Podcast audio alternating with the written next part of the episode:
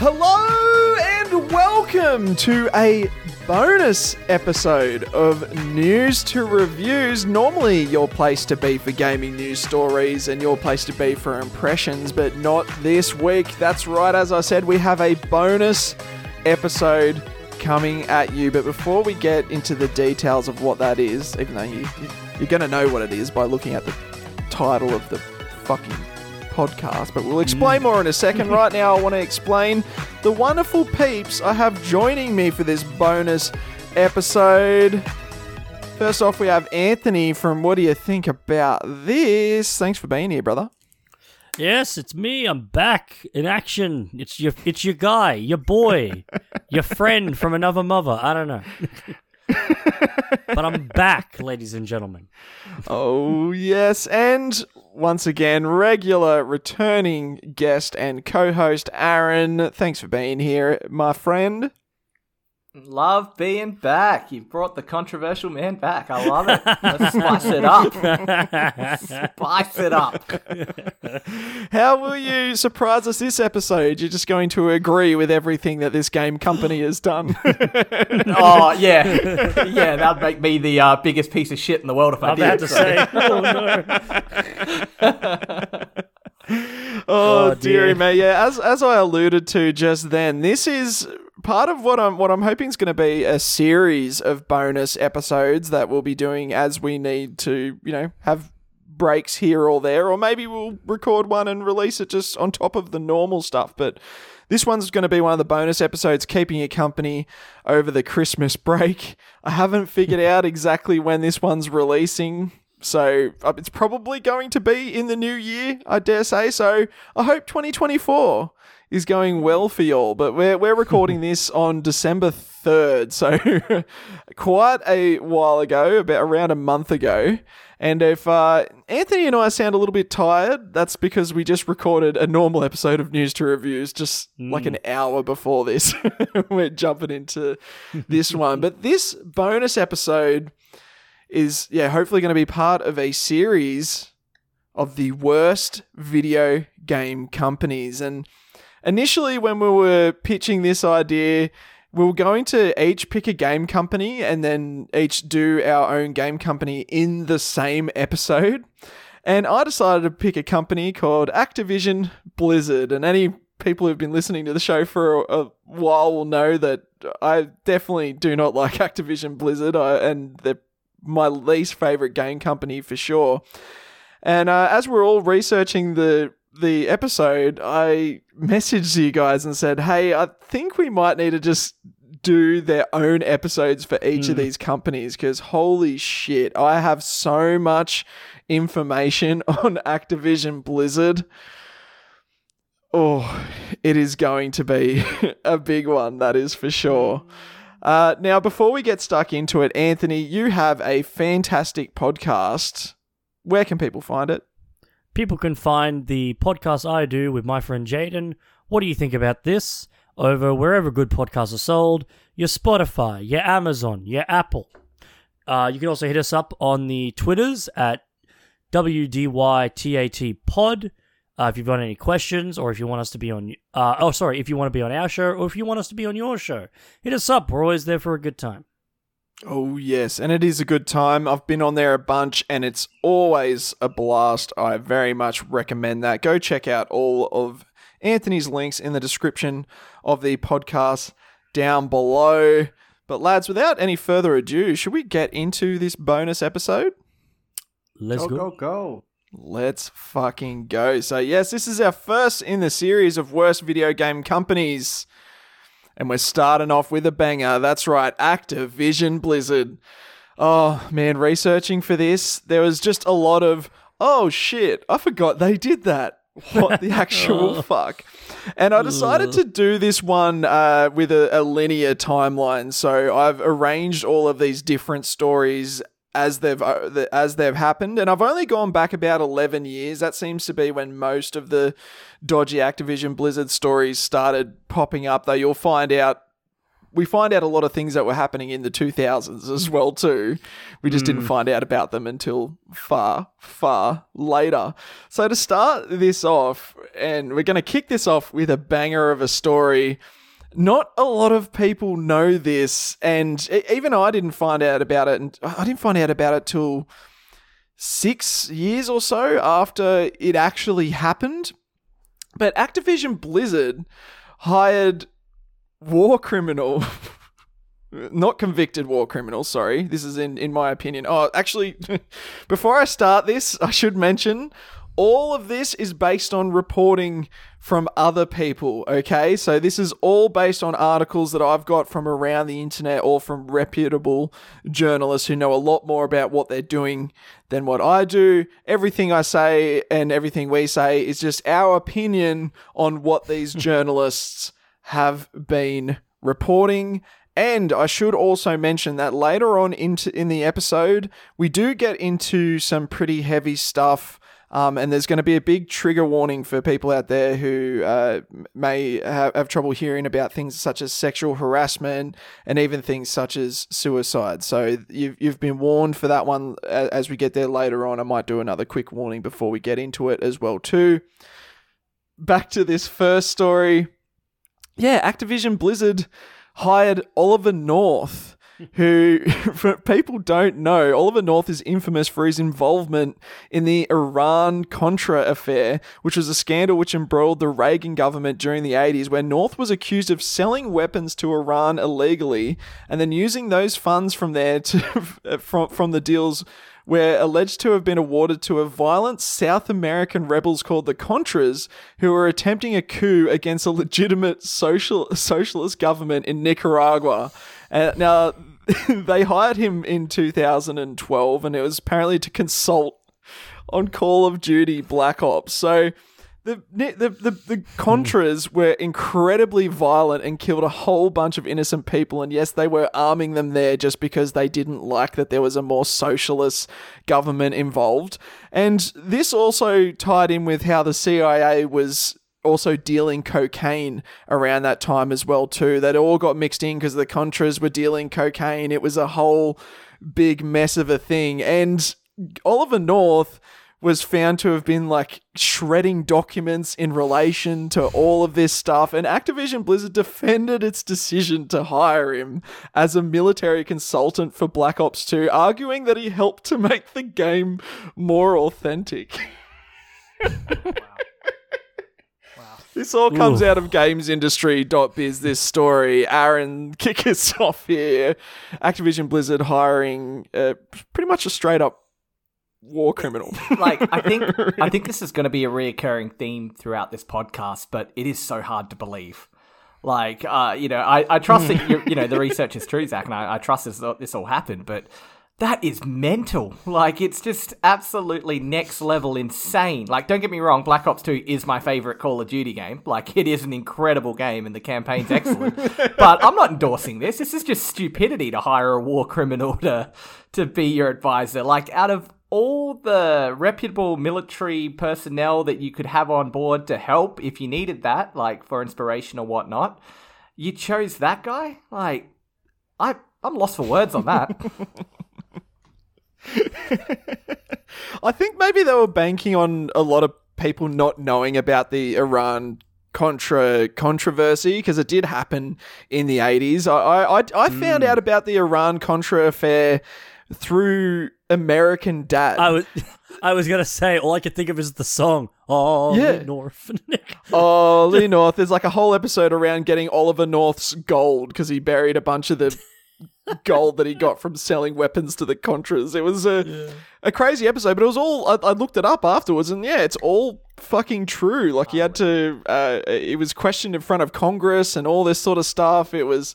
Absolutely wild, uh, Anthony. what do you think of their decision to hire this guy for Black Ops Two? yeah, it's yeah. Just following off of yeah what Aaron said and what you've said, it's like it's insane. It's just like I- I don't even say I can get their logic because it's just oh, we wanted a more realistic campaign, so we hired a war criminal. It's like, hold on. now, hold on. you had me in the first half, and now I'm a bit confused. Funnily enough, just- Ugh.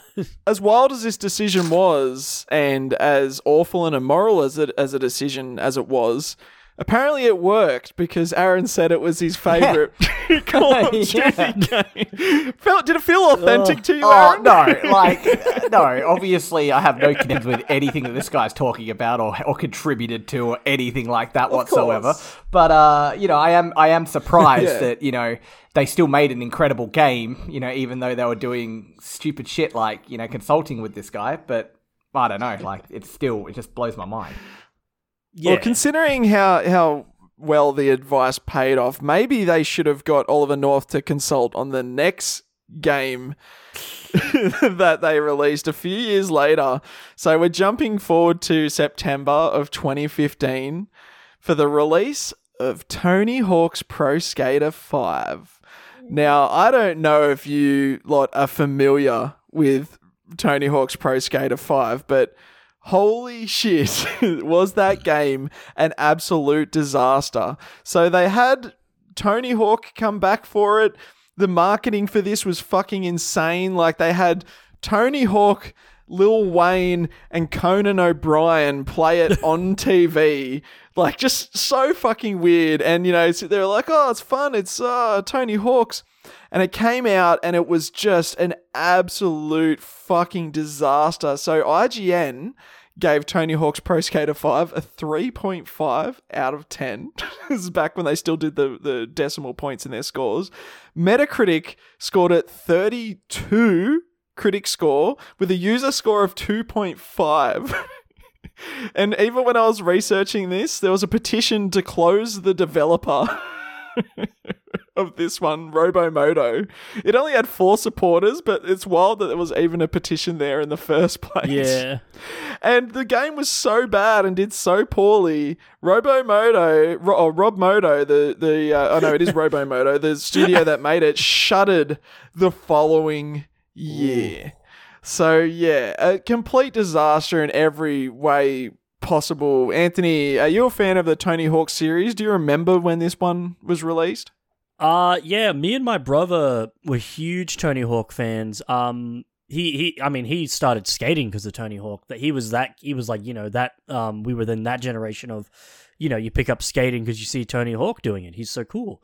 Um but yeah, we we loved the Pro Skater games. I think 3 and 4 the hours I've put into that are probably unmatched by like some modern games that I love. I, I put Oh, yeah. so much time into them. Even some of the PS2 era and PS3 era games, still love them, like Underground and all that. Those are all great games. Um, but yeah, the the drop off into the PS4 era, and then when you see the yeah Tony Hawk's Pro Skater Five, and just that game was a fucking mess, and just yeah, it's it's unfortunate that a studio collapsed due to it because that happens quite a lot. Or just a game is like they bank on this one big game and just everything goes to shit. But yeah, no, that was not a good game, and the only reason I think Tony Hawk is still positively reviewed is because of those um remakes that came like a few years afterwards were the uh yeah pro skating 1 plus 2 or whatever that that kind of reminded people don't worry these games can be good. Just get someone who gives a shit or not gives a shit but get people who can make these games good behind it and you get a good game. It's just uh very very clearly a cash grab i think from uh ea uh, not ea sorry Oh. Bleh. activision blizzard Bleh. Yeah. Got my name's confused. Too many, too many, too many bad game companies. uh, but Activision Blizzard clearly a cash grab from them to try and like reap the nostalgia for that franchise when it was starting to get ripe. I think, and yeah, just yeah, disappointing that a, a game franchise that was so beloved had such a poor treatment um, for that outing. Just bleh. Yeah. Are you a fan of the series at all, Aaron? Yeah, so one and number one was fantastic on 64. Um, I loved the franchise. Uh, got I think four is when I really got into it. When Tony Hawk's Four came out, I, I had a great time with that. You know, I could see Tony Hawk's Five going down this path like prior to it actually releasing, because I don't know if you guys remember, but they did release um, a remake of one back in 2010, I believe, or 2012. It was uh, digital only, and it was terrible. Like they took out all the music and everything, and it was just horrible. And I was like, oh god, how did they ruin such a classic? And I'm thinking if they're moving forward, they're really to have to ignore what just happened there and go right back to the roots.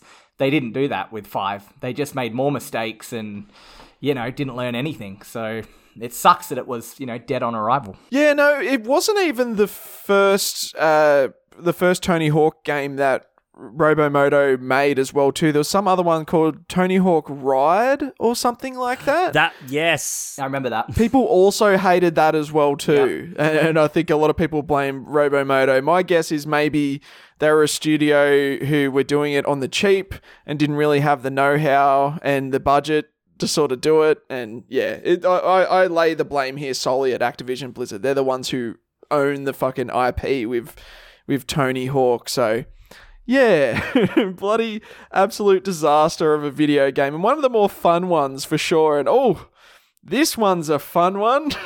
so, oh, this is just an absolute marketing disaster. So, fans following the Black Ops 3 Twitter account may have noticed earlier in the afternoon that at 1 p.m. Eastern Time, this is back in September 2015, that the handle changed to current events aggregate an imitation of news outlets such as breaking news and and uh, the associated press which disseminate global headlines from around the world it had become had begun tweeting about an explosion on the north bank of the Singapore marina subsequent tweets started pouring in describing an unfolding event that escalated to military involvement quarantine zones and eventually a state of martial law. So, yes, they changed the handle of their Twitter account and started tweeting about a fake terrorist attack in order to market Call of Duty Black Ops 3. Insane. oh, Totally insane. oh. what what do you even say to that? Yeah, it's, it's like it's like a bad, not a bad joke. It, it's like a joke in a TV show. Like I feel like not not I haven't watched it, but I feel like this is a joke from something like Succession, where it's like one of the someone in there does like a bad publicity for something where it's like, don't worry, we'll fake a news broadcast. and It'll it'll be fine. And she's like, no, you're faking news. don't do that. it's like, oh. It, Like, oh it God. doesn't even make Oh. sense. It doesn't even make sense with the game though, because like I've I've played all the Black Ops, and three and four are probably my least favorite. And three is all futuristic, like legit. You're fighting hmm. robots in three, like it's set in the future. Like what does Yeah. this have to do with current day time? Why did they decide that was going to correlate to the premise of the game? Yeah, exactly. Yeah, it's absolutely baffling why any marketing person would think this was a good idea. You know, if you put this in a in a show like Silicon Valley, you know, I would even still be like, ah, that's a bit far fetched. I don't think anyone Yeah. would be that stupid to do that. But lo and behold, sometimes fact is stranger than fiction. That is for sure. And oh dear, I felt like I was living in another timeline when I saw this. Now, a few years ago, six years ago, to be more uh, to be more accurate, there was a big issue in the games industry called loot boxes. And funnily enough, we actually have mm. Activision Blizzard to thank for this trend because it seemed to really get kicked off by Overwatch. Overwatch was just absolutely killing it at the time, and their main thing that they were making money from was loot boxes. People would spend crazy amount of money to, to get Overwatch loot boxes, all just to get skins. There was no guarantee of what you were getting. It was just random skins. And that year was just 2017 was just the year of the loot box. It was everywhere and it was just gross manipulative gambling mechanic to try and just milk more money from the Activision Blizzard customer base. And that culminated in probably the most disgusting uses of it, in my opinion, where for Call of Duty World War II, they dropped loot boxes on Normandy Beach. Ah. That's right. There was a, a hub area, which was Normandy Beach. And you could sit there and watch other players open their loot boxes and see what they're getting on Normandy Beach, that place where the terrible tragedy of thousands upon thousands of soldiers died. You can have a fun time opening loot boxes. So tone deaf. it's it never ceases to get a fucking like laugh slash reaction out of me. It's just the fucking the, as someone who was suckered into loot boxes by Overwatch, I I spent too much money on that game, and I did it when the loot boxes were extra shit. I did it mm. before they added the thing where if you get a repeat, you at least get your coin, get some of your coins back. I oh! Yeah, rem- oh. original loot boxes in Overwatch. The real ones, remember. Remember when you got like free of the same legendary skin and the game said fuck you too bad? Yeah. Anyway, I'm not mad about that. but to to get to the actual topic we're discussing, the it's it's beyond tone deaf. It's just again, it's it's like a bad joke in like you said, like a Silicon Valley, but it, it's a joke that's so ridiculous it doesn't even make sense. Like who when just saying the term dropping loot boxes on Normandy Beach, it's like at that point you should have just packed up. You should have gone. We we, we need to stop. We've gone too far. We- We're done here, folks. We can't keep going. It, oh, it's mind-boggling how it got past anything at that point. But oh, Hey, that, those boys died on Normandy Beach, so we could later on drop loot boxes on there. That's what this was oh. all for. oh. So dumb. So oh. disrespectful. oh my god. Like honestly, like you're talking like that should have been this idea should have been cut on the developer's floor the moment it was raised. Like, yeah, Yeah. how do we make Normandy Yeah. how do we make, you know, storming the beach of Normandy more fun? The answer is you don't. It it was a tragedy, right? It's it's great that you can play it in the game, but you don't make it fun. Like there's no hip hip hooray, yay, look what I got. I'm here on the beach of North. That's that's just pissing on all the graves of the soldiers kind of thing. That is absolutely stupid. Oh my dear! Imagine your, your if your like grandfather or something lost his life uh, uh, in Normandy, and then you see this shit. It's just. Oh, I, It's- it- oh. and, and, uh, above all things, if you're looking at it purely from a business perspective, of course that looks terrible. that just it just looks awful, and there's no two ways about it. It's it's, It's- fucking ugh. wild. And look, it's Yeah. it's no surprise because Activision Blizzard is the king of microtransactions and milking more out of their customer base. And um, not a not a lot of people may know this. You know, it will pop up every now and again in the news. But you know, if you think about Activision Blizzard, big game company, you'd assume most of their revenue would come from making games, right? They're a game making company. You'd think it'd be from making games, wouldn't it? But mm-hmm. no. So since 2018, this was the earliest reporting I could find on this, February t- 2018. This comes out of TechSpot. Activision Blizzard revealed it made a record 7.16 billion in revenue across the entire fiscal year. 4 billion of that amount came from in-game net bookings, also known as microtransactions, sales of DLC, and uh, in-app purchases. So more than half of all the money that Activision Blizzard makes, one of the biggest game companies in the world, if not the biggest, was all was more than half all came from microtransactions, milking that little bit more out of the player, selling you a loot box, selling you a skin for your weapon in fucking Call of Duty. Aaron, microtransactions more revenue than just selling games. What are your thoughts? This this is still the case today, by the way. The divide's actually only gotten yeah. bigger. They're making even more uh, from microtransactions and even less from games. Yeah, oh, Zac, I hate it. I hate I hate microtransactions. I came from a a, generation of gaming where uh, you get the game in a physical cartridge, like I'm talking the 64 Super NES days, you get the game in a cartridge and that entire game is in there. And I mean, like, if you want to unlock things, you can do it. They've put it in the game for you to unlock, you know, like go ahead and beat this many enemies or do this many things to unlock it. I hate the fact that now you get given 60% of a game and if you want the other 40%, well, get your wallet out because we're going to start adding them on in increments and you're going to have to unlock this by paying this and you end up spending over $300 just to get everything in a game. When back in the 90s, you had the game and you could get 100% everything if you just put in the time and effort. I absolutely hate it. The last thing I'm going to say, like, and I've said it before on your podcast, is I understand business. I work for a big multinational company, so I do understand business. I it sucks that the world is fueled upon greed.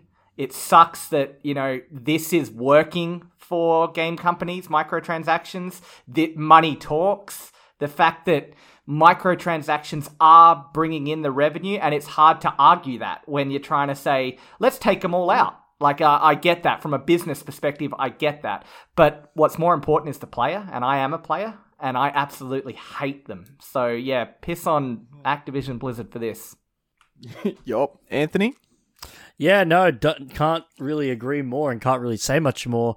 It's just, it's funny. We were just taught, well, just in the podcast episode we recorded earlier today, a similar conversation came up of just the ridiculous amount of money that is spent on like things that aren't the game. Uh, if I buy a game today, I can spend sometimes two or three times more what I paid for the game in just microtransactions to get everything I want. And it's just, it's A, it's disappointing, and B, it's exploitative, especially too, because mm. even though I, like, most kids should not probably be playing all the Call of Duty games, but they do pick them up. They always do. Mm. And it's really exploitative to be like, hey, kid, don't you want this really cool looking gun? Give us $10. And it's like, yeah course the kid's going to scrounge up the money and beg their parents to do it. And their parents are not going to. No, they don't care, but they're going to be like, oh, little Timmy just wants an extra $10 for his game. Who, who am I to judge? But yeah. you do that with millions of kids across the world. It's, yeah, it adds up and it's, it's disgusting because it teaches the kids that, oh, it's okay for the game company to make me do that. Yeah. When really, yeah, it's as Aaron said, it's like you want games to be at least mostly complete I'm okay with a little bit, but th- this kind of shit is ridiculous. Like adding yeah. additional content onto a game is great, but taking content away from the player and then charging it is fucking ridiculous in my opinion. And yeah, that like I said, my biggest issue is as well, it's the kids. The kids are the ones who are probably attributing a lot of this because they're the ones just they don't know any better. They just want the cool shiny thing, so they just throw money at it to get the cool shiny thing. Won't somebody please think of the children? Children. yeah, no, uh. you're absolutely right. Uh, I, I, think microtransactions are the, the place in the video game industry where we do see the most exploitative business transactions. And I'm not like, you know, I, I hate microtransactions, but I understand there is a place for them in certain games. And those games, and the only games they should be in, are fucking free to play games yes, it makes sense that free to play games are going to need to make their money somehow because they're giving you the game for free. The cost that you are paying is all these skins and all this other bullshit, but it has no place in games that you're already spending big top dollar for. Like the most recent Call of Duty is going to set you back 110 bucks minimum if you you know you're buying it at, at, at full price when it when it gets launched. It is so much money. And then, yeah, the, the exploitative practices such as loot boxes, which are very psychologically manipulative. They have those fucking changing stores that encourage you to come back all the time because there's different things in the stores. You know, they sell you the itchy and scratchy money. You got to use Call of Duty points if you want to buy shit.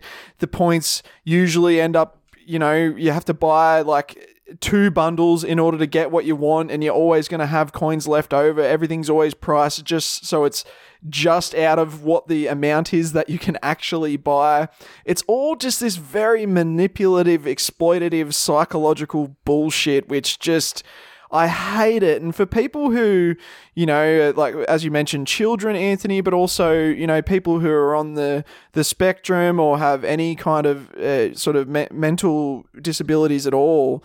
It's just extra exploitative for them. Like they're they're super susceptible to all this stuff, uh, or just people with gambling problems as well.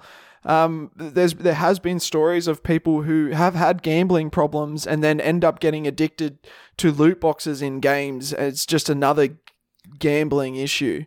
Uh, so yeah, it's unfortunately six years later after this story came out, microtransactions and that are just a reality of the industry. Thankfully, loot boxes seem to have gone the way of the dodo. These days, it's very rare to find loot boxes, even in free to play games. You know, um, but just, oh um, god, the plays. Yeah. Sorry, sorry, Zac. I was just going to say one thing as well that I don't like about the evolution of the microtransactions. I'm finding these days too that um, games are deliberately trying to give you the bare minimum in the game, like when it comes to costumes and and and when it comes to these con- like content in general, because Absolutely. they save it all for the premium downloads and all for the extras. And just real quick, like I like Odyssey. Uh, Assassin's Creed Odyssey, but I really don't like Alexios's and Cassandra's costumes, right? So the first thing I was doing was like, okay, we're switching this out. Oh, wait, I can't. Okay, I want that one though. That's really cool. Right, now I have to drop another twenty dollars because I don't. Mm-hmm. I, I mm-hmm. literally mm-hmm. they're they're that you should see what they have in the premium store comparison to what uh, Ca- uh, Alexios and Cassandra wear. It's next level. It's like crazy costumes that just look so incredibly cool.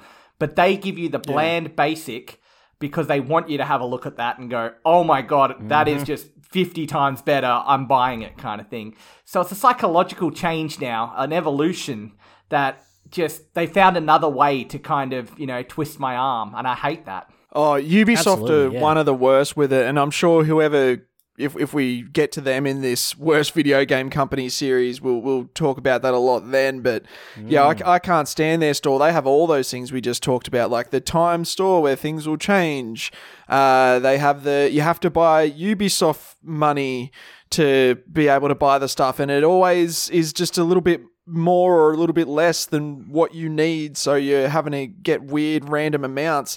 And yeah like from the very start of the game day one all the coolest shit is behind a paywall even though you've already paid for the game. And that's not even on top of the many different versions of the game that you'll have. Oh. like ubisoft you can need a fucking spreadsheet to know what you're going to be getting in each different version of the game because there's like six versions all with slightly different DLC and sometimes not even any of them will give you everything which is fucking wild to me. Um, yeah so yeah enough about Ubisoft. Back to the awfulness that is Activision Blizzard. Ubisoft you will get your time that is for sure.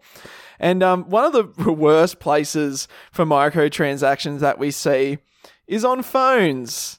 I just want to ask, hey guys, don't don't do you guys not have phones? Oh, yeah. that was Oh yeah, you you both know exactly what I'm referencing here. BlizzCon November 2018, we had the big reveal of Diablo Immortal. Now, first off, that moment was just fantastic because I, I will never forget when this this the the image comes up for Diablo Immortal and everyone starts cheering, and then it says coming to mobile, and you just hear mm. oh. Yeah. it's just the disappointment oh. in the crowd is palpable. And then the poor developers of this game have to go up on stage and try and sell a whole audience of people here who have come to BlizzCon, the most hmm. hardcore of the Blizzard following audience who've spent hundreds of like you know plane tickets to get there accommodation the tickets themselves are also really really expensive the hardest of the hardcore who i'm telling you right now if they're blizzard fans they're all they're pc dweebs that's what they are they play pc they're not playing on their mobile Oh, Oh, dearie me. And they're tr- having to sell that to this audience. And that led to that wonderful moment where the poor developer said, Do you guys not have phones? Which just got memed into oblivion. Anthony, it seemed like you, you definitely remember when this went down. Thi- this was like um instant like not cringe but just instant like oh like reaction just to th- this whole thing. Because yeah it was like I, I I enjoyed Diablo. Um I think at the time I was still playing through Diablo 3 on like a second run or something. Or second or third run not sure. Um and I heard about this going oh yeah new Diablo game. That sounds pretty cool. And then it's like yeah on mobile I'm like oh okay. I'm not I'm I'm not gonna pick that up. And yeah the it, the the crowd especially yeah as you mentioned these are the people who if anyone's going to cheer and be happy about this it's like these are the people. So to hear that like that guttural like ugh reaction to it was very telling. Uh, this also spawned the other meme famous from this one is the is this an out of season april fool's joke? Which oh that, that guy mm-hmm. was that guy was definitely like thinking about that one all the way up to the microphone. Like I've got to really get him with a good line here. What what's the best one? Because that is so it's so damning. Because it's true. It's like I, I wouldn't say it is an April Fool's joke, but it is just like guys, you're announcing a new Diablo for mobile. Like, what are you doing? It, it is a bit of a joke. It's like, are you are you kidding me? Like we've been waiting for an actual Diablo game. Yeah, well, at that point, there was no announcement of Diablo 4 yet, right? It was No. still a couple of years away, yeah. Yeah. It's ju- and it's just so and even now like Diablo Immortal is still such a weird whatever game. I don't even know what's the state of it, but yeah, it's yeah, it, it was um it was a big moment in the I guess community of not even just Blizzard fans, but just everyone agr- everyone collectively going, "Yeah, that was a mistake." at least at least this one was a a small funny mistake we can all laugh at and not a oh wh- why did you do that blizzard that no don't do that mistake because uh oof Yeah. those are coming So you you say mistake, uh, Anthony, and I agree with you because I'm a player at heart, right? And obviously, my enjoyment and what I want comes first. But on a business standpoint, you're talking about a game. i mean yeah You're talking about a game that's become the 15th most fastest selling mobile game to surpass 500 million dollars in revenue. Like jeez this game prints money for Activision Blizzard. Prints money. wow Like I I hate the fact that it does, but it does. And you know, Mm. it it's obviously they were going to get that response. I have no idea why that was the place to to announce that in front of diehard Blizzard fans. Mobile Yeah. already had a stigma about it anyway before before they even got up there. Like people know when when you say I'm a mobile gamer, it's like, oh, okay, Mr. Moneybags. Like people know that. like they know that you're forking out money hand over fist when it comes to mobile games. And to know that such a beloved franchise to, you know, millions and millions of people that just want to see what's next in the saga, you know, when when they're let down by hearing that mobile announcement, I I my heart breaks with them. Like it really does. But mm. you know, coming back to a business standpoint, like Blizzard, Activision, King make most of their money from King, from Candy Crush, and mm. from all the mobile games. Like it sucks that this is the way it is, but yeah, this is the way it is. Like to any exec kind of thing. Try to tell them, uh, you know, let's cut out our mobile our mobile channel because players don't want it. They're just going to look at the dollars and go, yeah, okay, next idea, please, kind of thing. Like it sucks. yeah Yeah. Look, I- I, I don't actually have a problem with them making uh, Diablo for mobile. I just think it was a massive mistake to announce it at BlizzCon in front of a whole bunch of Diablo Yeah. fans who were clearly not going to be receptive to it, as we all saw. Uh, but yeah, it it made all of the money and continues to. I've seen it pop up in the news here and there for having pretty obscene microtransactions, of course, and you know, nerfing the game so the grind got worse later on, so that you have to be more likely to spend money on the fucking Diablo crystals or whatever the fuck it is that you need for that game. Ah, oh, dearie me. But also, I heard people had fun with it as far as it was Di- it was Diablo on a phone and they they pulled that off. But hmm. look, that that was just a goof. That was just a gaffe. That was not that big of a disaster, unlike this PR disaster. So I, I this was one that I, I forgot about. One of the first stories we ever covered on news to reviews. Do you all remember the whole Blitzchung disaster back in October 2019. So B- Blizzard were doing a uh, uh, an esports event. I think it was for wasn't for they don't do League of Legends. That's right. No, that's Uh, what, right. What did, what did do Bli- what did Blizzard do for the big in the esports? Overwatch, Starcraft. Um, Starcraft, maybe. Yeah, it might have been Hearthstone. I, I don't remember. I think it was what- Overwatch. If, if I think if, if this is the event I'm thinking of, I think it was Overwatch. yeah, I think it's it was Overwatch, the too. Overwatch If it is League. the, yeah, I, I think it I is. don't remember what game that they were playing. Irrelevant anyway. Basically, this is during a time when there was massive protests going on in Hong Kong because it got to the point where uh, uh, where the UK had to hand over uh, control of Hong Kong back to China, and b- apparently before that they were kind of left to their own devices, and now they're going to be coming under the control of China, and uh, and Blitzchung protested uh, during his his uh, I think he was he was being asked questions about about the game or something like that from a couple of presenters, and he basically uh, just just kept uh, yelling out in support for the uh, Hong Kong protests, and uh, apparently they eventually modified their their position. They they initially rescinded his three thousand dollars in in prize money, and also uh, severed ties with the two broadcasters who were there speaking to him at the time. And now those broadcasters, all they did when he started doing this was hid under the table. So it wasn't even like they kept talking to him or they, you know, they supported the, the protest or anything like that. They were just simply there and they severed ties with them as well too. And um, eventually, after the blowback, uh, blowback, though, they reduced the suspension of, of Blitzchung to six months, whereas initially he was completely banned uh, from the competition moving forward. Uh, they restored his winnings, saying that he won fairly during the match, and the shoutcasters were also suspended for six months rather than just having ties severed altogether. Now, people uh, might be familiar. Activision Blizzard makes a lot of money in China. They sell Call of Duty Mobile, I think, in China, or they did at this time.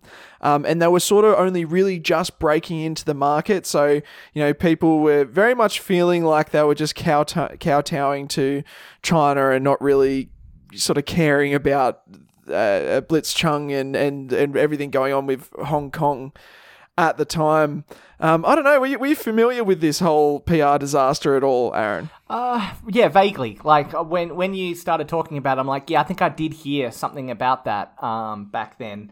I wasn't completely across it though. Um, I think I I personally believe that you know a lot of us turn to gaming to escape the world, to kind of you know purge what's going on around them and enjoy themselves again, and you know get that little bit of you know that that escape, that that enjoyment that you get. The world's a harsh place, right? Lots of bad stuff everywhere happens all the time gaming is supposed to be your your your out like to to remind yourself about how good everything is so when i hear that big companies are getting political uh, and bringing politics like into big events like this it just annoys me so much because there's a time and a place for this kind of stuff i'm not saying politics are bad i'm just saying it sh- doesn't belong in gaming the the worldwide politics don't belong in gaming. That's that's how I feel about this. Like I'm not discrediting anything that's happening in the world. I am fully aware of what's going on.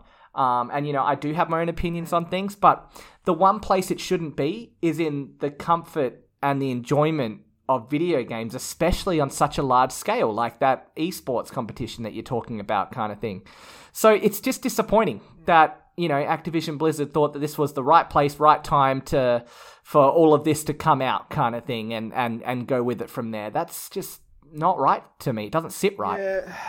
I don't, I don't know if this was a political decision uh, as much as it was just a business decision because they're wanting to make money in China, and China is very strict on who they let do the, do trade and whatnot within their, their country. They're very strict rules, particularly with media and what they're allowed to show and things like that. And you know, pro democracy protests is definitely a, a big no no in that one. So I, I can't say I, I necessarily agree with you, Aaron. Like, you know, I, I don't mind games at, at, f- first and foremost, I do think a game should be just enjoyable as was what it what it is as a video game. I don't think that they that inherently means they have to be apolitical. I think pol- politics can be there if they have something interesting to say. I'd say something like Spec Ops: The Line is a very clear example of, of that. That's a, you know a military based shooter, but it's not just all hoorah, bang bang, whatever. It's got like a, a, a bit of an underlying political message there as well too, but also just a, a, a very decent video game. Um, but yeah, what what a what a PR disaster here. Anthony, do you remember this one? Uh, yeah, I was pretty across this one. Uh, at the time, I was still going to uni. I had a friend of a pretty close friend of mine. Uh, he had family in Hong Kong, so he was pretty across all of the stuff that was going on. And yeah, when I, I heard about this, this is actually I think the thing that made me cut ties with Blizzard. Like I, I was still playing Overwatch pretty actively uh, in 2019, and then when this happened, I just said, "Nah, I'm out." Uh, I, I was done with Overwatch. Um, I went and checked just to make sure it was a Hearthstone stream, Ah, Hearthstone. uh, and the player is from Hong Kong, which is, you know, probably why he was extra motivated to say everything that he said Yeah, um, and push it and push that agenda. Um, yeah, it's it is a I I can understand again the business side of things of obviously yeah they don't want to get involved with something that's going to impact their sales, but it is disappointing that you know a player speaks his mind about something he's passionate about. That is. I would argue a, a good thing to support, um, and the company chooses to like take away his winnings, like distance themselves from him completely, distance themselves from the broadcasters who really they had nothing to do with it. They don't they can't control him.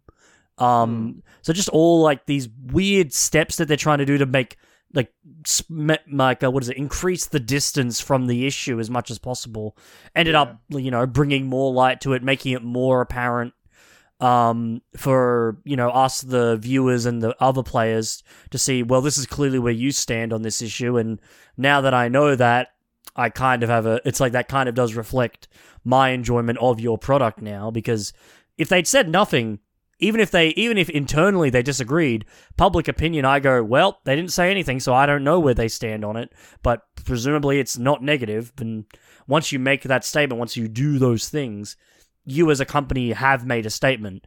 Um, this is just a quick aside. It's why I often say everything is political. Um, even if a game isn't outright saying, you know, um, war is bad. It's like, yeah, but if you show, if you don't show that war is bad, you are making a statement that you don't know, you don't have a statement to make on war, which is, in a way, also a statement. Just a thing. Media. Yeah, it's yeah, it's like it's like Call of Duty. You know, people might look at those games as not political, but holy shit, they're all Yeah. so political as fuck. It's just politics that people are used to, which is you know, hoorah, America, good guy. They Yeah. may do some naughty things, but it's all for a good cause. Like you don't think that's hmm. political? They hired Oliver North to yeah. consult like that's about as political as you can fucking get. And there, there is yeah. more more more politics to come with with mm. other hirings later on. But for now we got another fun one. So only a little while later in 2020 January 2020 Activision Blizzard released Warcraft 3 Reforged. So Warcraft 3 Reforged was the uh, uh, remake, basically, of War- Warcraft 3. It was released basically broken entirely with massive perfor- performance issues and really, really bad bugs. And it actually released with fewer features than the original game back in the 2000s. Right now, the Metacritic score is 56 with a user score of 0.6. Aaron, are you a Warcraft fan at all? Uh, yeah, up until Warcraft 3, I was a, a massive fan of Warcraft. I finished one, I finished two. Um, I, I loved what I played of 3, but my PC wasn't really up to standard at the time, so I didn't actually get a chance to finish it. Um, it's funny that, you know, they. Um, they released it with less features because the original Warcraft 3 had a, a content creator part of it um, that they didn't license properly. And because they didn't license it out properly, it spawned Dota and Dota 2 kind of thing. And Blizzard hated that. The fact that they couldn't get money out of Dota 1 and 2, even though it was in their engine and everything, because they didn't properly license it. So maybe the fact that they um the maybe the fact that they toned back the features was to prevent another Dota spawn or something like that. I don't know. But um yeah, it's just it's shit news. Like I, you know, and what what's shit about it e- even now is you can't go back and buy Warcraft three anymore. Like the original version of that is gone and lost to the ages. You can only download Reforged. Mm-hmm. Yeah, I forgot they delisted it, which is just so gross. Anthony, Yeah. thoughts? Uh, unfortunately, um, I don't have a lot of history with this franchise in that Yeah. I don't even think I've ever played one. um, but I agree. It's just it's scummy to see. We I guess we it's like it kind of reminds me of the Tony Hawk Five thing where it's again uh, Activision Blizzard taking a franchise that exists, saying, "Hey, we can make more money off of this," and just not giving fans what they want. And then yeah, even worse, taking away where it's it's like you have to play Reforged now. Tough titties. This is you can't buy this anymore. It- it's just yeah that. It again, it's business uh, practices that I hate. Where it's just it's all just we want more money and we don't want you playing with that thing. Uh, even though we let you do it before, not anymore.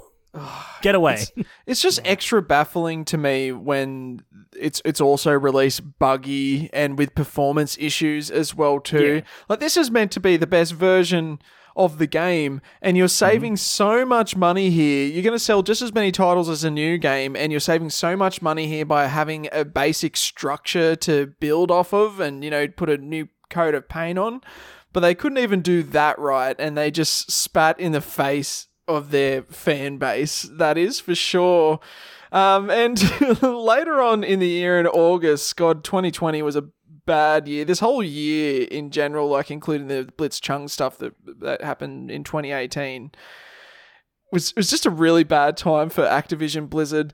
And a story came out that employees at Blizzard, maker of World of Warcraft and Overwatch, were, Overwatch, were apparently paid so little they were forced to skip meals in order to pay rent. And to put that in perspective for you, the CEO, Bobby Kotick, made four, $40 million in August of 2020. This is all according to Business Insider. Uh, Anthony, people can't eat, but Bobby Kotick can eat everything. Yeah. Um, this is um, this is where it stops. This is where the fun stops, I guess. It's like, oh, haha, let's laugh at a dumb game or a weird choice that they made. Now it's getting into, uh, just scummy business practices. Just, uh, it's it's it's just extra annoying because, and we'll see more of this. Just the higher ups at Blizzard Activision clearly don't give a shit uh, about the people who work under them, and this is really bad. Just yeah, imagine being what what were like the numbers we said earlier? What was it like seven point eight billion dollar company? Mm. Like seven point eight billion dollars in one year. And I know obviously it's like, well, they don't earn just that. That's just their revenue. It's like I don't ignore that for a second. It's like that's how much money they're getting in, and it's you're telling me the employees, the people who do all the hard work, who do all the who who like I don't know if that, I don't know if crunch culture is a thing at ABK. I wouldn't be surprised. Oh, it Um, is. oh yeah, good. But like you know, the people who work really hard, who put in all these hours, put in all this time to make the big games that make all these money, and they just the the idea of we had to skip a meal because I couldn't afford rent is just again it my brain hurts trying to understand it from a like a personal perspective. It's like pay your fucking employees properly. It's like ah, just angers me so much. It's like mm. oh. Aaron? Ugh.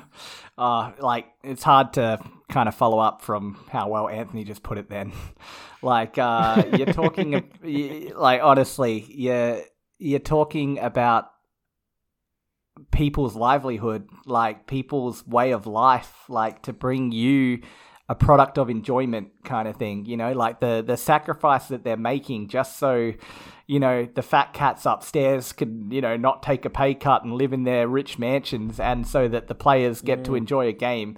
Like there has to be lines and, you know, this is well well past it kind of thing. Like this is just unacceptable in every aspect of human uh, like of the human race, really. Like this should not be the case when it comes to working hard. Um, you know, I am so thankful that he has what less than one month and counting now kind of thing while he's in that company mm. yes it sucks that he's getting a golden parachute to leave i hate that idea but i also like the idea more of him not being anywhere near the head of a company anymore kind of thing Ooh. So, Shit, yeah, but yeah. by the time this episode comes out, Bobby Kotick may mm. no longer be the CEO of Activision Blizzard, which is can only be a good thing for reasons that we're going to get into very, very shortly. now, we mentioned before about political decisions over at Activision Blizzard, and they kicked off 2021 with a very interesting one, that's for sure. Now, yeah, I mentioned 2019 and 2020 being bad years for Activision Blizzard. That is nothing compared to how 2021 went for them. Because holy shit, put it this way h- half the document is all 2021 onwards. Mm. so, oh boy, we are about to get into it. So they kicked off in uh, uh, in March of 2021 with the hiring of Frances F. Townsend as Chief Compliance Officer. Now, for people who aren't familiar with her, because I hmm. certainly was not, she used to work for George Bush in the Bush administration. And she was also later on went to work for Obama as well too, and uh, defended the use of torture when news broke in 2009. So, yeah, wonderful person there who, yeah, basically a torture apologist. Basically, I, I, listened to her interview on CNN. She basically went up there saying, you know, this was what the military people said we needed to do, so we did it, and it was within the oh. law. Like, no mention of the morality of how disturbing it is to torture individuals in the name of the government or just for any reason that's already bad. Uh, Aaron, would you hire Frances F. Townsend as your chief compliance officer? I love it how you poise a question like that to me. Like, you know, if I said yes, then, you know, like I'll never be on the show again and I'm done and, you know, everyone hates me and hate mail and you you set it up. You set it up so it's like, Aaron, do you like to live? it's just so funny. um, no, of course it's ridiculous, Zac and Anthony. Like stupid, ridiculous. Like stuff like this uh, shouldn't come out of anybody's mouth if you, you know, live on planet Earth and are somewhat normal in the head. Like it's just atrocious that that got out. She said it. They hired this person. They believed in, you know, who she is. Like all of that is just next level stupidity, in my opinion, kind of thing. Like, mm. yeah, I can't say anything more on that. yep. Yeah, no, 100% agree with that. It's yeah, it's baffling because it's like that information had been out for years by the time she had been hired. It wasn't like, you know, oh, she said something in private and the documents finally came out. It's like, oh, it's after the hiring process. What do you do? It's like, this was well known information. the yeah. fucking oh, it's just ah, it's it's so conf- it's just confusing again. Getting a headache just trying mm. to wrap my brain around. It's like, so you you hired the the torture is good lady. Uh, or torture is uh, validated, I guess. I don't know what you say. It's like justifiable. But you hired the lady who said torture was okay in that context. Like, okay, and she's doing what? Compliance? Oh, okay. yeah. Don't think about it. Where? Okay. It's like, why? It gets worse the more you think about it. it does. It just it hurts the brain. It's like, hold on, why? Because th- this is chief compliance officer. This would have to be one of those roles that's very, very high up. Like this would be mm-hmm. that she probably works directly for for Bobby Kotick, yeah. it wouldn't wouldn't surprise me at all if, if she does. uh, which I, I don't yeah. believe she works there anymore. I think she may have resigned later on. But we'll, Hmm. look, we, we have a lot more to get into on Frances F. Townsend later on. But yeah, it's wild Oh, to boy. me the amount of research they would have had to have done before they decided to put her in that position, and they saw her apologizing for torture that happened under her watch when she worked for the George Bush administration. And then they're like, yeah, we want to hire her. And hey, maybe it makes sense because you, you probably need someone who could apologize for torture, considering what happens to their staff, as we find out later on in this episodes. But before we get to that, we get to May of 2021 where this is uh, one of the definitely not as bad as hiring a torture apologist, but at that point in May of 2021, all of the studios working for Activision Blizzard were making Call of Duty games. Or sorry, working for Activision, not Blizzard. Blizzard was still doing their own thing, but all the Activision studios, which is a lot, only making Call of Duty. So I believe that at that point they had released Crash Bandicoot 4. uh, It's about time. And yeah, no other IPs in the works, only Call of Duty.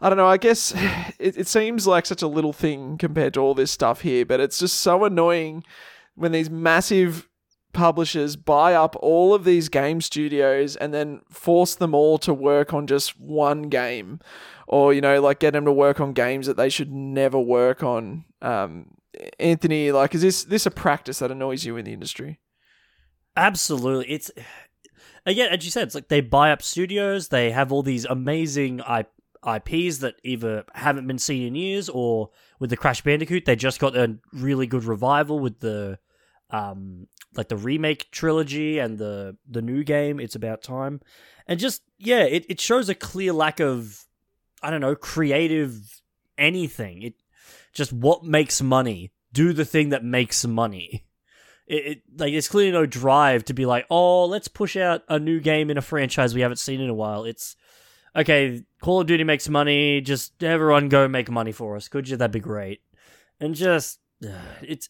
I mean, as we've seen with recent stuff with Call of Duty, that's clearly not working for them. They need to fucking push something else because no one gives a shit. Not creatively, there's nothing in this franchise.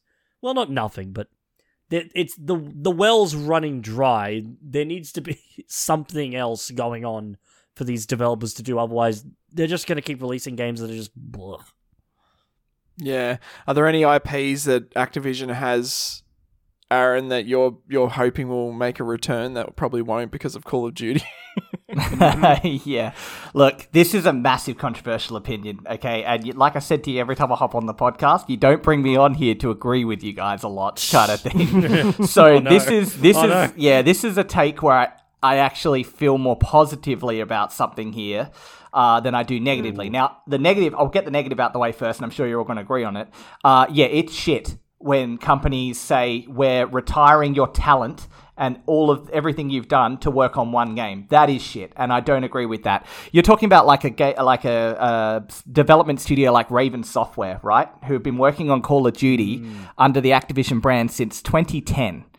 Prior to that, hmm. though, they were doing incredible games. Like they did the X Men Legends series, they did the Star Wars hmm. Jedi Knight Jedi Academy, they did uh, the Wolverine game that was like amazing kind of thing, fully developed by them.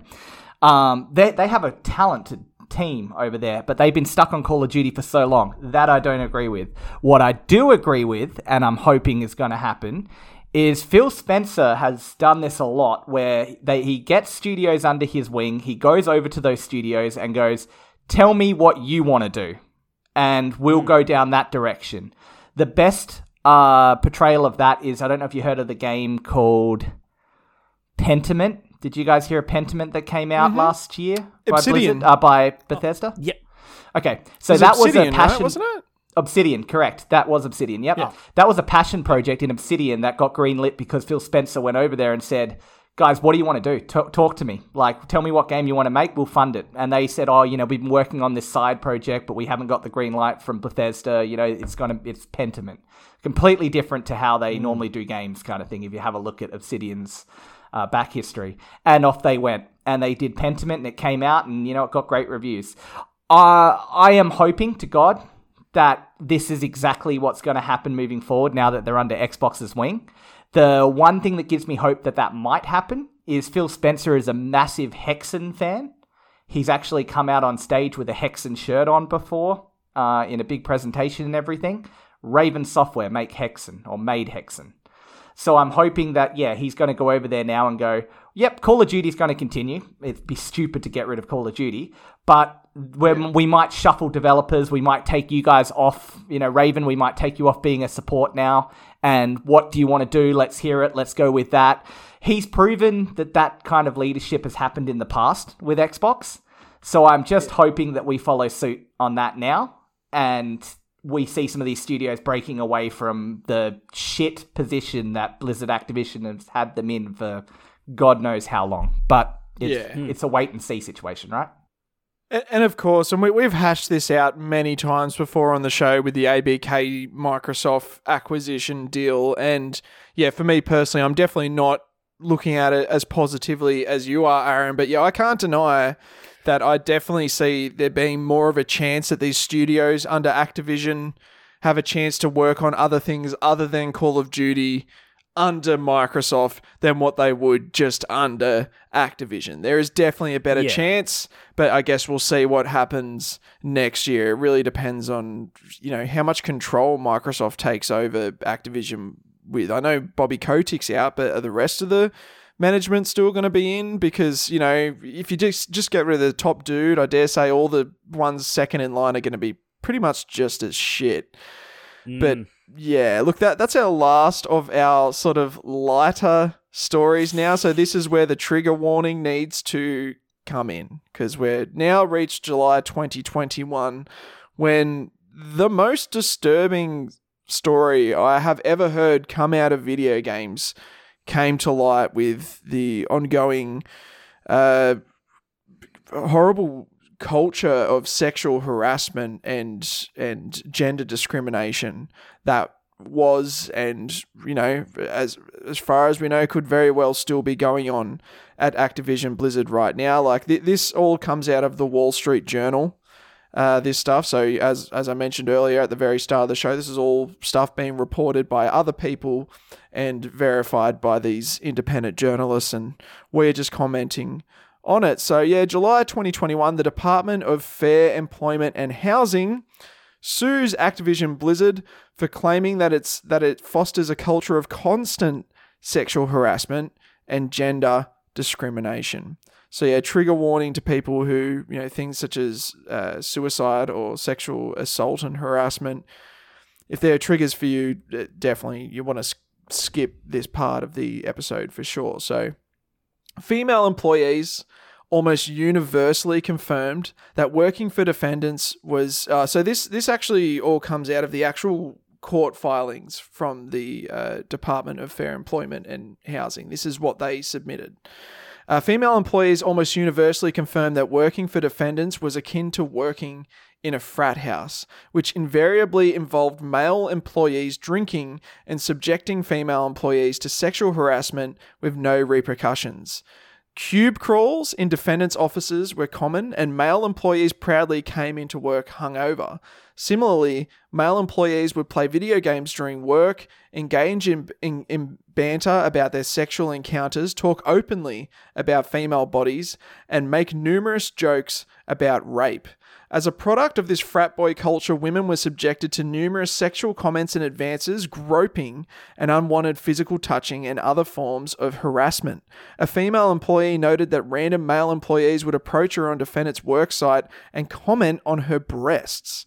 Female employees working for the World of Warcraft team noted that male employees and supervisors would hit on them, make derogatory comments about rape, and otherwise engage in demeaning behavior. This behavior was known to supervisors and indeed encouraged by them, including a male supervisor openly encouraging a male subordinate to buy a prostitute to cure his bad mood.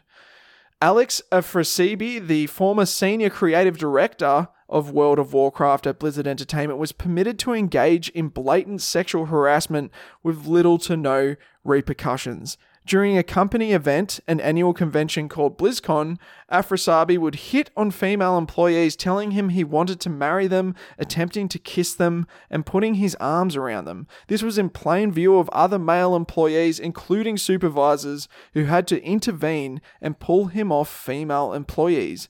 Afrasiabi was known to engage in harassment of females, so much that his suite was nicknamed, and in the court filings they've fucked up here. They called it the Crosby Suite after alleged rapist Bill Crosby.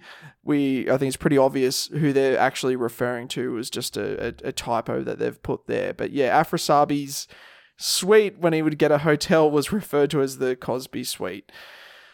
In a tragic example of harassment that defendants allowed to fester in their offices, a female employee committed suicide while on a company trip due to a sexual relationship that she'd been having with her male supervisor.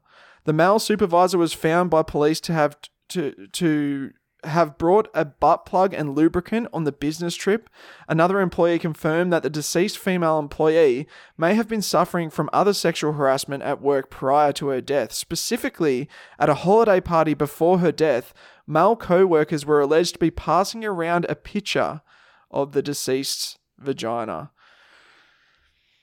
Yeah, I know that is incredibly difficult to hear all of that stuff, and and you know this happened a couple of years ago now, and I, I for me researching this, I forgot how brutal and grim the situation really was for a long time at Activision Blizzard. We'd see these fuck ups in marketing and stuff over the years, and and you know the horrible business practices, but I don't think anyone could have imagined all the awful shit that we end up finding out was happening behind closed doors. Uh, Anthony, what are you what are your comments on all this? Uh, it's there, there really isn't any other word for it. It's disgusting. Um, I I really did, as you said, like hearing it again after like not so long, but after I not after I hadn't heard it initially. It's that like again, it's been a while since I've heard this full scope of it. It's just it it does fucking anger me so much. It's it is it is obviously awful regardless of what they were doing, but for someone to take their life is it's a tragedy that it came to that and it is I'm just I'm fucking disgusted. It it, it really does rile me up that it not only, like I said, not only did it happen, but it was encouraged that the supervisors barely did anything. Like, fucking, oh, they, one time at a convention, they had to drag one of them off the female employees. Like, good on you. Fucking maybe do your job better next time, and people won't get hurt or hurt themselves. It's, it really, it, it ugh, I, I, uh, I'm just fucking infuriated every time I hear about this kind of shit it it is saddening that yeah someone tragically took their life and it is just angering that the people involved have as far as i'm aware barely seen consequence for the awful things that they've done. And that this culture was just yeah um not emphasized uh promoted promoted within the company. It's just yeah i'll leave it at that. I'm just fucking disgusted honestly. Yeah. Aaron? Yeah, I'm I'm right there on Anthony's level. Like my blood boils just hearing that again kind of thing. Like it's just it's hard to hear and just it's worse to actually know that this is reality. Like the you know, there like I said to you just moments ago that the world is a shit place sometimes, right? Like there there is so much bad that happens in the world. And, you know, this happened inside Activision Blizzard, but it shouldn't happen anywhere. Any company, anywhere in the world. There is no room or excuse for this kind of behavior and this kind of actions. Like it, it upsets me to the core because I feel so strongly with video games as you guys do. You know, it's a p- big part of our lives and part of our joy. And knowing that this kind of evil still exists, like in companies like that, and, you know, still festers and goes under the radar and, you know, like there should be swift judgment handed down and also promoted after that within the business to show that this kind of actions is not acceptable, like anywhere. Like, and that's mm. not just Activision Blizzard. That's my company I work for. It's where you guys work. It's any company. Like, not tolerated anywhere in the world. It sucks that I have a son that, you know, I'm now going to, you know, try to grow, like teach him about the world, and I have to expose him to the evils like this in the world and tell him about, you know, this does go on, and mm. I don't want to have that conversation. No one does. It should not be in any workplace ever. And to know that it happened at Activision Blizzard still could be happening too, which is even scarier. It just yeah. makes my blood boil, and I'm just so disgusted with you. Yeah, it, it, we all have a, a lady in our life who means a lot to us. You know, we all have our, our mums, our sisters, our aunties, our daughters, our nieces. Um, you know, we, we us three on this podcast right now ha- all have our significant others. Just think about, you know, I know I know Rash works for a big corporation. Aaron, you, could you imagine if you found out she was being subjected to this kind of shit, just or oh. just trying to earn a living, just trying to survive? It's yeah, it's disgusting and it's it's, yeah. it's really it's it's really disturbing. Um, yeah. yep. I warned you. it gets yeah. really, really fucking grim. As one of the weirder things to come out of this, we found out in December of 2021 that apparently they had to put a lock on the fridge because some of the mothers who were breastfeeding uh, breast milk was going missing from the fridge. So this was a comment on Twitter from an employee. There was no fridge in the room in, in re- reference to the uh, room where they would go to pump. Uh, so I had to label and carry my breast milk out and store it in the break room fridge. It was very clearly breast milk in baggies with a baby's face on it. Former Blizzard producer Stephanie Krutzik corroborated the claims. One day I went to retrieve my pumps s- supply at the end of the day, and it was gone. So very creepy and bizarre shit going on there. Either mm. someone threw it out or someone stole the breast milk, which is just fucking. It, it's all gross and weird. Um, that wasn't the only legal trouble they got in. So, also the Equal Employment Opportunity Commission sued Activision Blizzard for sexual harassment and discrimination. It was settled in March of 2022 for $18 million, and anyone who worked at Activision Blizzard between September 1st, 2016 to present day can submit a claim specifically about sexual harassment, retaliation, or pregnancy discrimination. Um, yeah, which is where that story from the breast milk in the fridge comes from. Now, the as far as I can see, the the the court case from the Department of, of Fair Employment and Housing still hasn't concluded yet, so we're still got got to wait to see what happens there. Um, obviously, now Microsoft is going to be running the show, so it's yeah, it's going to be interesting to see what happens there. But it's Zac coming at you a couple of weeks after we recorded this episode. And would you know, as I mentioned at the start of the episode, we recorded this in early December. On December 18th, news broke that Activision Blizzard and California's Civil Rights Department, also known as the Department of Fair Employment and Housing, have reached a settlement. So, this comes out of gamesindustry.biz and was written by James Batchelor Activision Blizzard and California's Civil Rights Department have reached a settlement over the latter's accusations that the company had become a breeding ground for harassment and discrimination against women. On Friday, the CRD announced the agreement between the two organizations could see Activision pay just shy of 55 million to cover direct relief to workers and legal fees. Approximately 46 million of this total will go into a settlement fund for compensating workers affected by toxicity and discrimination within the company, primarily women who were employed or contracted by Activision Blizzard in California between October 12, 2015 and December 31st, 2015. The agreement also states that Activision will distribute any excess settlement funds to charities that are focused on advancing women in the games and tech industries or promoting awareness around gender equality at work. The Call of Duty publisher has also agreed to retain an independent consultant that will evaluate and make recommendations in terms of training materials, promotion policies, and compensation, and it will continue efforts to make itself more inclusive for staff and applications from underrepresented communities. The settlement is subject to court approval and the terms and figures could change before it is implemented. News of the settlement first emerged from Wall Street Journal, whose sources say this CRD originally pushed for a settlement amounting to more than 100 million, which would have put it above the similar settlement with Riot Games, currently the largest state agency has reached today. In 2021, the state estimated Activision could be liable for nearly 1 billion of the 2500 with potential claims against the publisher. So yeah, clearly they didn't get everything that they wanted, uh, but it's just yeah, it's interesting to know we've got a conclusion to that story. Now back to the show.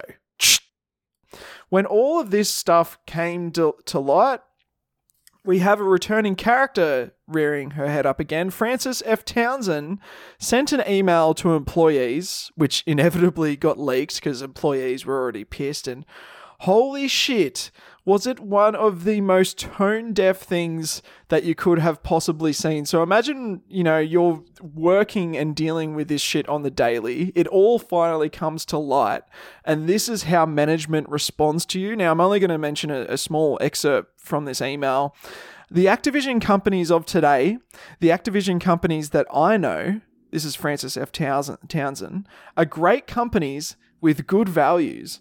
When I joined the executive leadership team, I was certain that I was joining a company where I would be valued, treated with respect, and provided opportunities equal to those afforded to the men of the company. For me, this has been true during my time as a leader. I am committed to making sure that the experience I have is the same as the rest of the organization. We have a leadership team that is committed to these principles in every way. I am proud to be part of a company that takes a hardline approach to inappropriate or hostile work environments and sexual harassment issues. Our Speak Up campaign reinforces our zero tolerance for retaliation against those who do speak up. We have made significant investments to foster inclusive behaviors and then goes on to list different programs and stuff. It's, it's the most tone deaf response to everything that is going on. So, someone who is way high up in the executive management position is like, oh, yeah, since I've been here, it's been great. it's been wonderful. I've been here since last, the start of the year, and it's been fantastic. And I'm a woman, so, you know, it must be fine for women then. Oh my God, so completely tone deaf. And look, I'll just leave that there before we comment on that story because that's going to make a comeback later on. It is now turn- time to turn our sights to the illustrious Bobby Kotick, the king of Activision Blizzard King, the one who holds the buck ultimately for all of this shit that is going on because yes that buck stops with him. He's running the company. The ultimate person who should be responsible for all of this bullshit. And i've got this information from the verge. Uh, it was all written by scott olson. So in november of 2021 the wall street journal posted a massive expose about the one and only bobby kotick. And Holy shit. So this is, yeah, the Verge's reporting on it because Wall Street Journal charges, and I'm not paying them money to read a two year old article. I'm sorry, Wall Street Journal. But anyway, despite telling directors and other executives he wasn't aware of the many allegations of misconduct.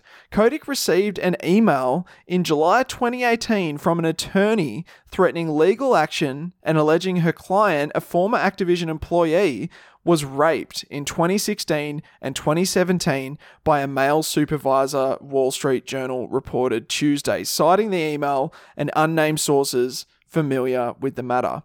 According to the alleged email, the female employee reported the incidents to Human Resources Department and other supervisors who ultimately took no action. In another instance, Dan Bunting, the head of Activision owned studio Treyarch, was accused of harassing a female employee, and Activision's HR department recommended that he be let go. Instead, Kotick stepped in, and Bunting, Bunting was given counseling and allowed to remain at the company, according to the report. After Activision was asked about the incident by the journal, Bunting left Treyarch. In 2006, one of his assistants complained that he had harassed her, including by threatening in a voicemail to have her killed. According to people familiar with the matter, he settled the matter out of court, the people said. In 2007, he was sued by the flight attendant on a private jet he co owned.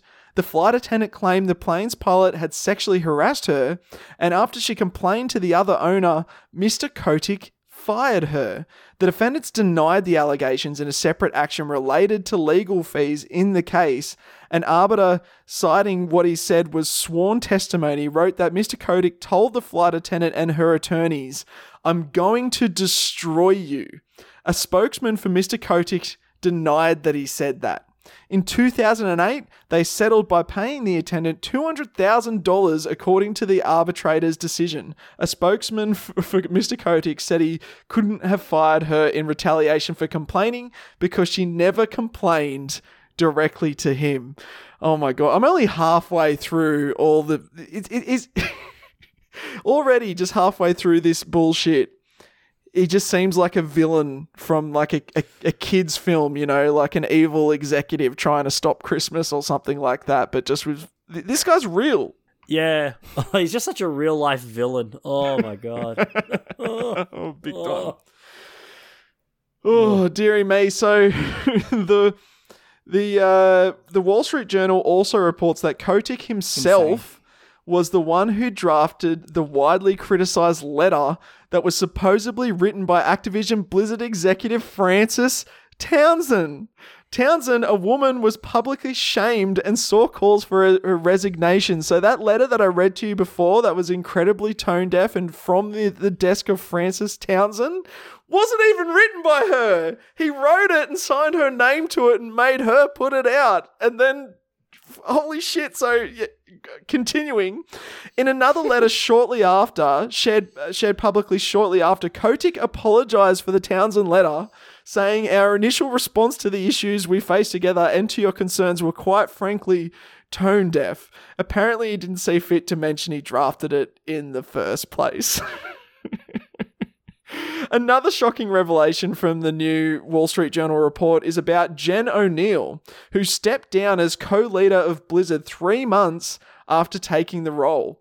She was appointed co head of the studio in August alongside former Xbox executive Mike Ybarra after previous Blizzard president J. Allen Brack left the company, or more so was forced to stand down by the sounds of it. According to the Wall Street Journal, just one month after being appointed, Oneal wrote an email to the company's legal team saying that she had been sexually harassed while working at Activision Blizzard, that she was being paid less than Ybarra, and that she wanted to resign. I've been tokenized, marginalized, and discriminated against, Oneal wrote, according to the Wall Street Journal. Ugh. That's it for the Kotick stuff, and that, that that's it for Ugh. all of the Activision Blizzard stuff. But yeah, I want to focus on Bobby Kotick for now because, as you know, the entire time throughout every single one of these stories, he was the CEO of Activision Blizzard. He has been running the company pretty much since its inception. He took over as CEO not too long after, and all of this stuff all of this stuff happened under his watch. And according to the Wall Street Journal's reporting, it wasn't like he was just an idiot and was completely oblivious to it. He not only did he know about it, but in certain cases, he stepped in to help abusers be able to stay at the company. He literally mm. stepped in and gave someone counseling, and then when that came to light, then they forced him to leave. Holy fucking shit. Aaron, Bobby, Kotick, do you want to get a beer with this guy? I did it again. Throw me to the wolves again. I love it. oh, no. Aaron, no, it's a trap. I know, right? To anyone who doesn't know me, they must be like, this guy's a piece of shit. this guy oh. Um, no, I don't want to get a fucking beer with him. he, uh, he's an absolute monster of a human being, like an absolute Yeah. piece of shit. I am, it, you know, hearing this stuff. I'm going to try to put some uh, a a better light on this. Hearing this stuff makes me so happy. He's on his way out. Like honestly, like I, I, I could not be happier after hearing all this again. That this guy is no longer going to be in that position, and and we're not going to have to hear about this. And better yet, the the, the the employees of Activision Blizzard are not going to have to deal with like a leadership team like this at the top. I'm also going to say that I worked for Microsoft once upon a time they have extensive, extensive terms and conditions and extensive uh, human resources uh, practices, policies that you must adhere to that are extremely lengthy. And they make sure that they show you all the time, like, this is not acceptable, code of conduct this, code of conduct that. Like, I am so happy that that big corporation with those policies and procedures are now going to be coming in here and going, this is how it is under leadership of Microsoft, kind of thing. If anything like this breaches that, there'll be serious consequences because it sounds to me like there was no serious consequences uh, prior to them not being acquired. It sounded like it was absolutely the Wild West. What you're talking about, Zac, is what it was like when video game companies were first incepted. Like back in the 70s when Atari first spun up, this is the kind of shit that was going on then at the time. It was a frat mm. house. It was like we're creating games, but we're all just about, you know, abusing people and sexually harassing people and just, you know, an absolute frat house. Now, I don't know if Bobby Kotick still is in that mind frame, like that, you know, at heart, it's still an, uh, an early company like it was back in the 70s. The reality is it isn't and the world has changed and this kind of shit is no longer acceptable in any workplace whatsoever. So to me, I just feel so angry to know that, you know, that kind of structure was in place for so long, but I'm also feeling a little relieved that they're finally someone's finally coming in to weed like pull up the weeds in that company kind of thing. And if hmm. that doesn't happen, then I will be just as furious and pissed off at Microsoft than I am at Activision Blizzard for allowing it to continue for as long as it did.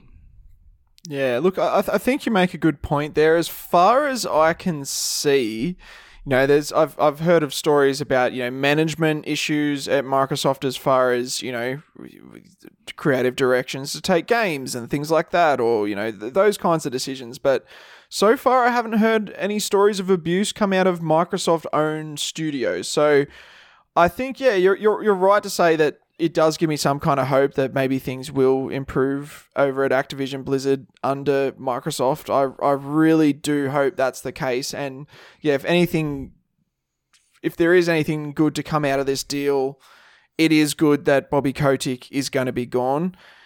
It sucks that doing it, they're giving him a golden parachute. You know, he's mm. getting to leave. He's Oh yeah. gets to wipe his hands of all this shit. He's not going to face any kind of repercussions for overseeing all this shit for a long time. In fact, he's getting very handsomely rewarded for it.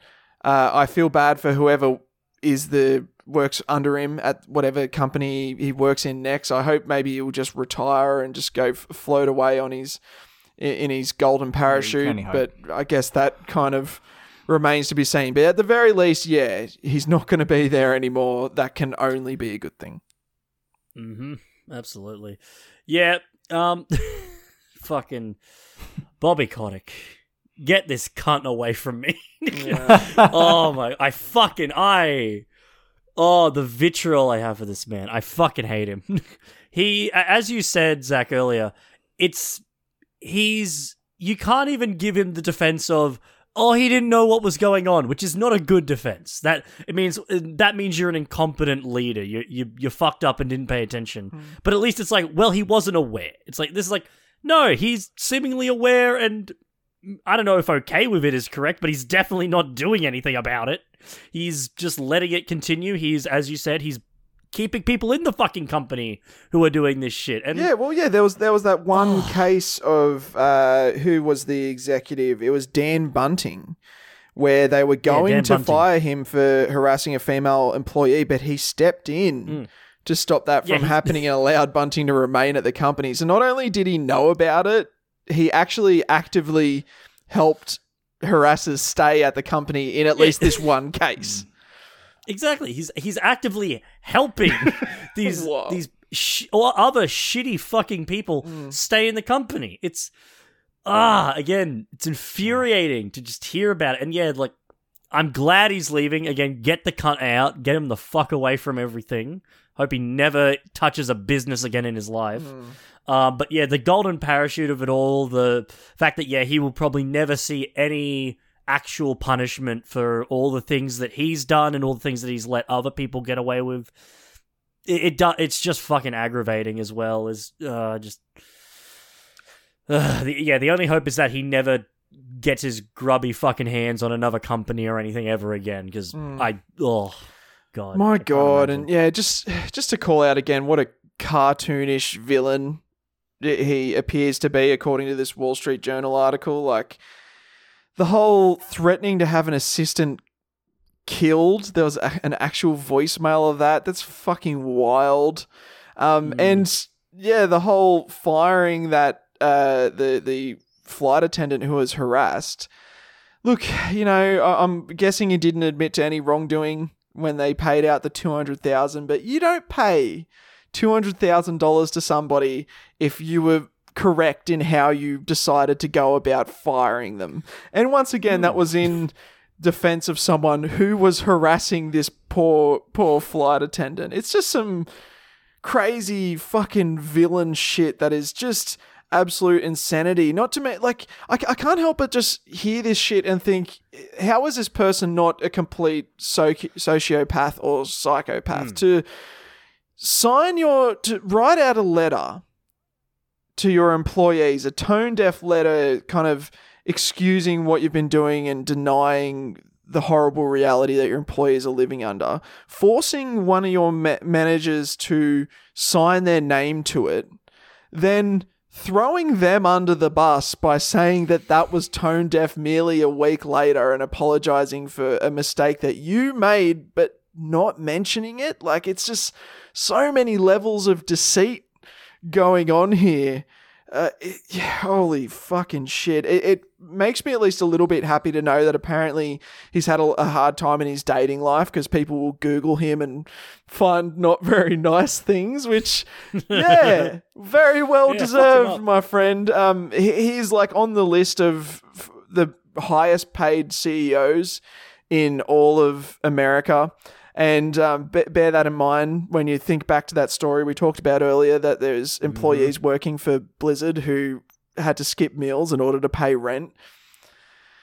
That's the reality of a company run by this man, and we can only hope that it doesn't ever happen again. And we can only hope, as you mentioned, Aaron, that this ABK deal, you know, my problems I have aside with it, my only hope is that things do get better over at ABK. But look, there, there's actually more stuff that we could have gone into in this episode. There is more stuff out there that Activision Blizzard's done, but this is the stuff that I found the most interesting. I wanted to talk about, and I've, I've I know, I'm pretty happy with it. I feel like we've done a pretty, there's been a pretty comprehensive uh, look at all the fucked up shit that Activision Blizzard has done over the years. Um, I don't know. Do we have any sort of closing comments for this one, fellas? We'll start with you, Aaron.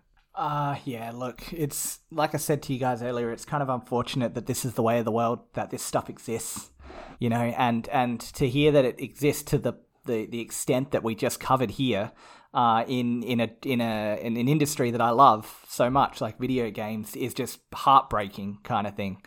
Uh, I'm, like I said, I'm only hoping now that Microsoft come in and sort out, pull out the weeds in here and not just Bobby Kotick, like you mentioned, like extensively have a look at, you know, what's been happening and who needs to go kind of thing. Um, I do have faith in them. Uh, you know, not I don't have faith in them giving me Banjo Kazooie three, but I do have faith in them uh, looking at employees' uh, well being and and terms and practices because I've seen it for myself. So I'm hoping that moving forward, Activision Blizzard has a massive revival and complete turnaround. I'm so sorry for everyone who went through everything they went through there. It's like words can't explain to me how uh, upsetting and heartbreaking and also the anger I feel there.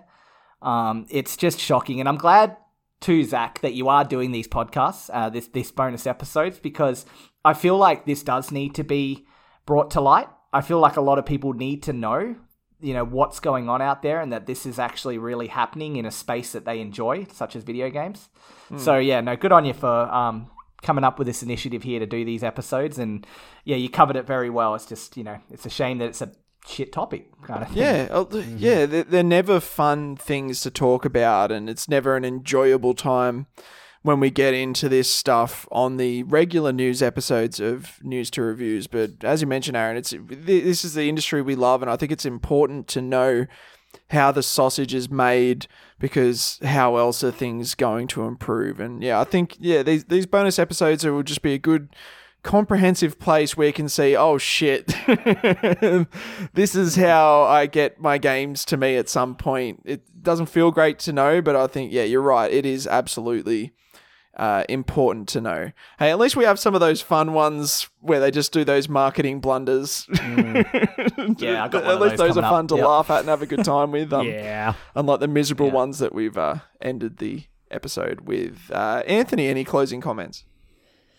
Uh, yeah, just following again off what Aaron said. Obviously, my heart goes out to all the people who've endured this um, in Activision Blizzard, and my only hope is yes, things do get better. Not only just from the Xbox side of things, but just in general. Like they bring on people who can actually, you know, make the make the workplace feel safer, make it a better workplace for like everyone, not just women, but everyone, mm. so that people feel comfortable being who they are, doing the work they're doing and are able to enjoy the life and live a good life from you know making people happy with video games because that's another thing is like video games are for our enjoyment at the end of the day and if the people who are making that aren't enjoying themselves or enjoying their lives because of a shitty fucking workplace or a shitty fucking person like Bobby Kotick running the business the way he does and it all trickles down throughout and makes it this way, that's not great. Like we want the people who give us something that we cherish and we love to also be loving and cherishing the time that they put into it. So th- I guess my only hope is yeah, things get better. My heart goes ag- uh, again. My heart goes out to all the people who've already experienced these awful, awful things, and just yeah, I, I just really do hope things get better for everyone involved because that's that's what I want. Is I want a better workplace for the workers and for all the yeah, as uh, Aaron said, the weeds to be pulled out and just better things to grow from them. Yeah, it would be really nice to enjoy some of these AAA video games without a feeling of guilt attached to purchasing some of some of these games. Like I, I, for years now, before I even started the podcast, I, I have boycotted Activision Blizzard. Um, maybe hopefully now in the future, I, I might be able to end this boycott if we hear that things are improving over there and they start making better decisions as a, a company as a whole. I guess we'll have to wait and see. But yeah, well said by both you at the end there. There really isn't much at all that I can add other than thanks for being here for this miserable roller coaster of an episode. um, yeah, like despite the horrible topics that we did get into at the end there, um, I think, as you mentioned, Aaron, important episode, but you know, at least at the start, it was also a lot of fun. Aaron, yeah, thank you so much for joining me on this miserable roller coaster. yeah, no, thank you for that, Zac, and uh, yeah, no, thanks for uh, yeah throwing me to the wolves every now and then there as well. That was uh, an interesting one to come out of, but uh, no, it's good. I love it. I love being on this podcast. I love the topics. Uh, obviously, not this one as much, but I do love that we all feel the same way. So um, Yeah. yeah. And don't you. worry, one day you'll get to sit down and have a beer with Bobby Kotick and give him a. As I smash it on his head and stab him I was about repeatedly. to say, just fucking crack it on him. Just, bah! oh, dearie me. Oh. Uh, in Minecraft, that was a joke satire. Yeah. Uh, Anthony, Oh, and yeah, dear. thank you for joining us on this wild ride as well. Absolutely, yeah. It's uh it's yeah, it's again it's a difficult topic sometimes to talk about, but it's a topic worth talking about and it's just yeah, I hope you know more people realize this and we can all grow and improve. That's the main thing. Oh, I, I- I do like discussing these things in the sense that I like it to be spread. Yeah. I like the news to be spread. Well, look, Yeah, educational purposes. I, I have a way for people to grow and improve, and that's by checking out your wonderful podcast. Anthony, what do you think about this? Ah. Where can the people find it? Once again, you can find us where all the good podcasts are sold on your Spotify, your Apple, your Amazon. You can also hit us up on Twitter at WDYTAT Pod. Uh, just, you know, talk to us if you want to appear on our episode, if you want us to appear on an episode of yours, or if you just want to talk to us. We're always there for a chat. Oh, yes, you'll find all of Anthony's lovely links in the description of the podcast down below. And if you enjoy news to reviews, or if you particularly enjoyed this Worst Gaming Company's special episode of News to Reviews, where the, the spotlight was on Activision Blizzard, uh, please leave us a rating or review wherever you happen to be listening to the episode. It is the easiest way you can help us out. And uh, on Spotify, let us know, uh, you know, that we can post questions in Spotify on the episode. Let us know what you think the worst video game company is. I am very curious to hear people's opinions on that. And lads, I'm going to steal the final words of wisdom and just say, fuck Bobby Kotick! Yeah. Yep. and take care of yourselves and take care of one another.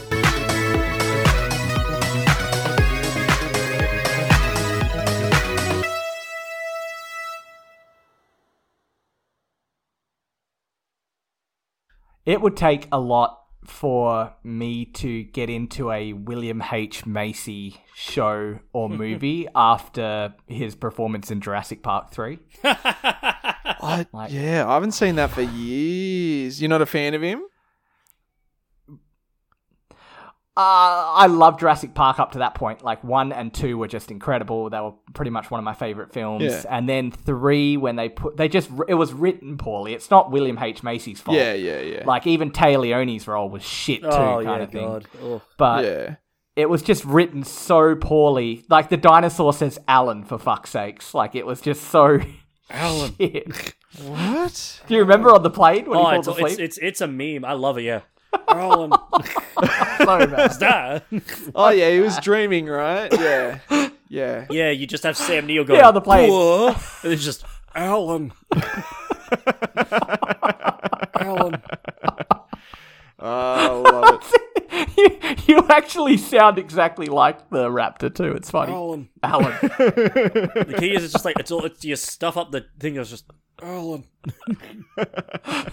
so bad. oh god. Like after that I'm like, okay, well looks like I'm done with everything William H. Macy and Téa Leoni from here on out. but it's not their fault, it's the writers. Yeah, yeah. No, I remember him. He was in like Boogie Nights. He was a great character in Boogie Nights, and he, he like he's a he's playing an awful character in uh, Shameless, but damn, he plays it really well. He's like he's easily the best actor on the show. He's a freak.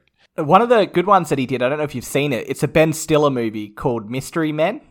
He Ah, was um one of yeah, he was one of the heroes in Mystery Men, Ah. the shoveler. It is fantastic, Mystery Men. Like, Oh. go watch that. I saw it years ago. I remember there was a guy who used cutlery and various Yeah, other- forks, Yeah, the yeah. spleen. yeah, good stuff. Oh jeez.